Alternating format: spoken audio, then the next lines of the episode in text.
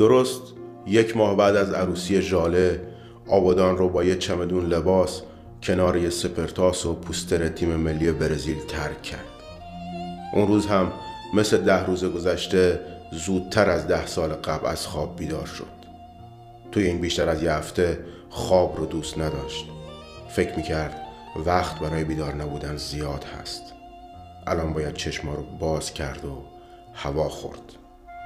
طبق عادت یومیه با خوشبو کننده ی مشکی که از تنها سوپرمارکت ایرانی برایتون خریده بود به جنگ بوی ادرار قالب شده توی اتاق خوابش رفت.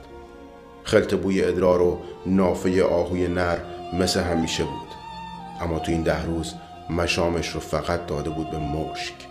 اصلا دوست نداشت بوی شاش به دماغش برسه. کیسه ادرارش رو عوض کرد و ملافه سفیدی که ترشوهای زرد دوباره تهدارش کرده بود رو به ماشین لباسشویی سپرد. به اتاق پذیرایی رفت. گردگیری رو مثل همیشه شروع کرد. گردگیری چیزایی که داشت و رد شدن از کنار اونایی که براش مهم نبودن.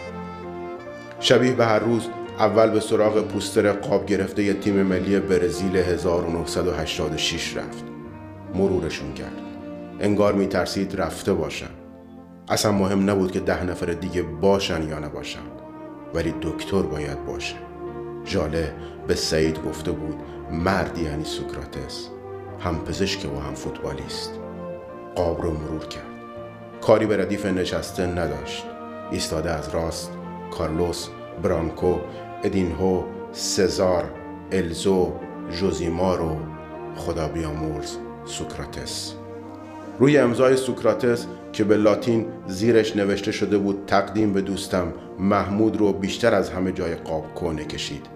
مثل همیشه قبل از رسیدن به بقیه کاراش انگشتش رو دو بار پایین قاب زد و الفاتحه دو کاره خوند که هم برسه به روح دکتر برزیلیو، هم برای فرشاد بتوته که قبل از بازنشسته شدنش توی کشتی آریا وقتی رفته بود اسپریتو سانتای برزیل امضای سوکراتس رو براش آورده بود.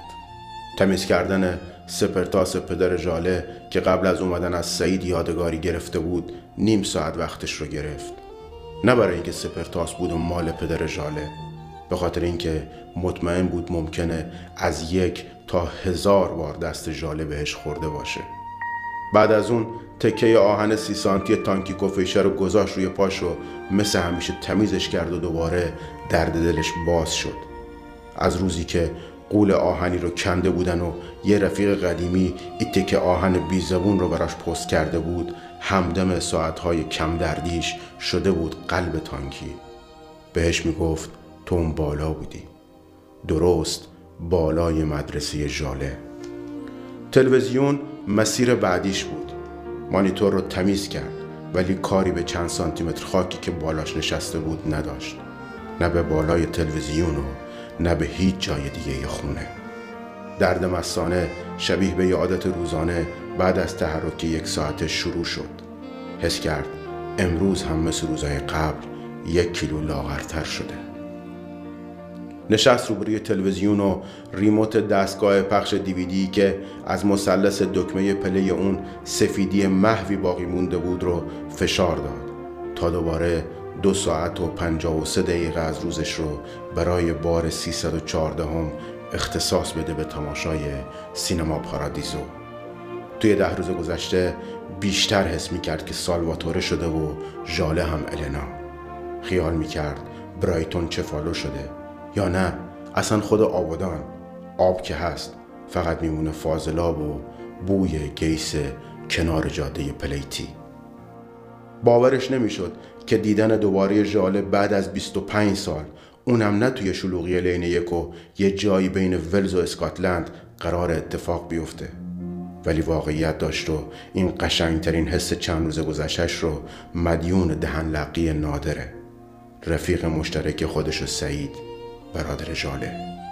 نادر جاش نگرفته بود و وقتی عکس محمود رو با موهای ریخته و کیسه ادرار دیده بود به سعید میگه که تموم عمر محمود به این گذشته که حرمت رفاقت رو نگه داره و هیچ وقت صحبتی نکنه که سعید بفهمه هر بار که ژاله رو میبینه داغ میشه و شبیه به سه سالگیش حرف میزنه، کلمات جا به جا و حروف نابجا. دردش آرومتر شده بود.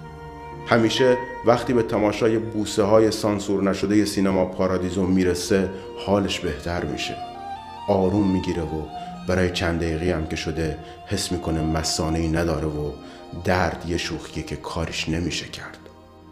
خودش سالواتوره بازم با نگاه کردن به بوسه‌های کلارک گیبل بغض کردن و سینما پارادیزو دوباره تموم شد. بلند شد و برای اینکه مطمئن بشه بیداره به سمت کنجیر دیجیتال خونش رفت و آخرین پیام واتساپ نادر رو دوباره پخش کرد. سلام محمود. خوبی آمو؟ محمود، ما با سعید صحبت کردم. عصبانی که نشد هیچ، به والله اونم بغض کرد.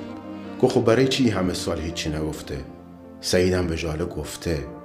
قراره برای عید سال جدید و بعد از سالگرد شوهرش بیاد فرانسه پیش دخترش. آدرست رو گرفته. گفته میخوام محمود رو ببینم. امروز عجیب دوست داشت سینما پارادیزو رو دوبار نگاه کنه. اما بلند شد و به باغچه توی حیاط رفت. به پرپین و نعنای کاشته شده آب داد. سعید همیشه وقتی کباب سه سیخ عزیز هندی رو برای خونه می‌خرید نعنای اضافه می‌گرفت. میگفت ژاله کباب رو به خاطر نعنا می‌خوره. اما خودش آخرین نعنایی که خورده بود توی عروسی ژاله بود. بیست و پنج سال پیش. نمی‌شد نره. هر چقدر که فرار کرده بود صدای بوق پیکان جوانان سعید دو ساعت قبل از شروع عروسی سر نبش کواترشون بهونه رو کشته بود. بعد از اون نه کباب خورده بود و نه دیگه سبزی. هواداش تاریک می شد. دوستاش بیشتر بیدار بمونه، اما خواب آورایی که برای کم کردن دردش می خورد اجازه نمی دادن. چشاش گرم شده بود. خوابید. دلش می خواست خواب ژاله رو ببینه، ولی درد مثانه نمی ذاشت. خواب رو می دید، اما خواب عروسی ژاله. یه روز مونده بود به عید سال جدید که انتظارش تموم شد. توی باکس پستی در حیاط نامه داشت. نامه ای از ژاله. همون خط اولش کافی بود که بدون اینکه سینما پارادیزو نگاه کنه دیگه درد نکشه. سلام به محمود عزیزم. یک ساعت طول کشید تا دل بکنه از سلامی که تهش عزیزم داشت. دیگه براش مهم نبود که ژاله توی نامه نوشته به خاطر دخترش صلاح ندیده به دیدن محمود بیاد. مهم این بود که نوشته بود سلام به محمود عزیزم. مهم این بود که نوشته بود محمود عزیزم، شکلات مترویی که لابلای شمشادای باغ خونتون به سمتت پرتاب شد کار ما بوده. تکه آهن سی سانتیمتری تانکی کوفیشه، سپرتاس پدر ژاله و دستگاه پخش دیویدی رو در حالی که هنوز سینما پارادیزو رو از توش در نیاورده بود گذاشت دم در. شاید اینجا هم کسی بخواد عاشق بشه. روزی دو تا مورفین مصرف میکنه، چهار تا کوتوپروفن میخوره و چهل بارم نامه ژاله رو میخونه. دردش خیلی کمتر از اوزایی شده که جیغ میزد. حتی دردش از شب عروسی ژاله هم کمتره.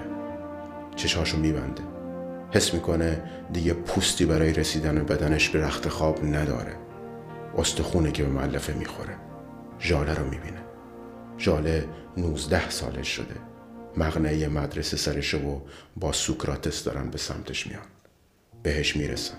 خواست اعتراف کنه و بگه دکتر همیشه بهت حسودیم میشد. دوست داشت به ژاله بگه پوستر برزیل رو اینقدر برات نگه داشتم تا بیای به خاطر علاقت به سوکراتس، ولی کاپیتان برزیل ماتش میکنه و خود کارش رو در میاره و روی کیسه ادرارش مینویسه محمود و ژاله عزیزم برای همیشه کنار هم شاد باشین. چشماشو توی خواب محکمتر میبنده و خواب گل پشت حجره دکتر رو به شوروی میبینه.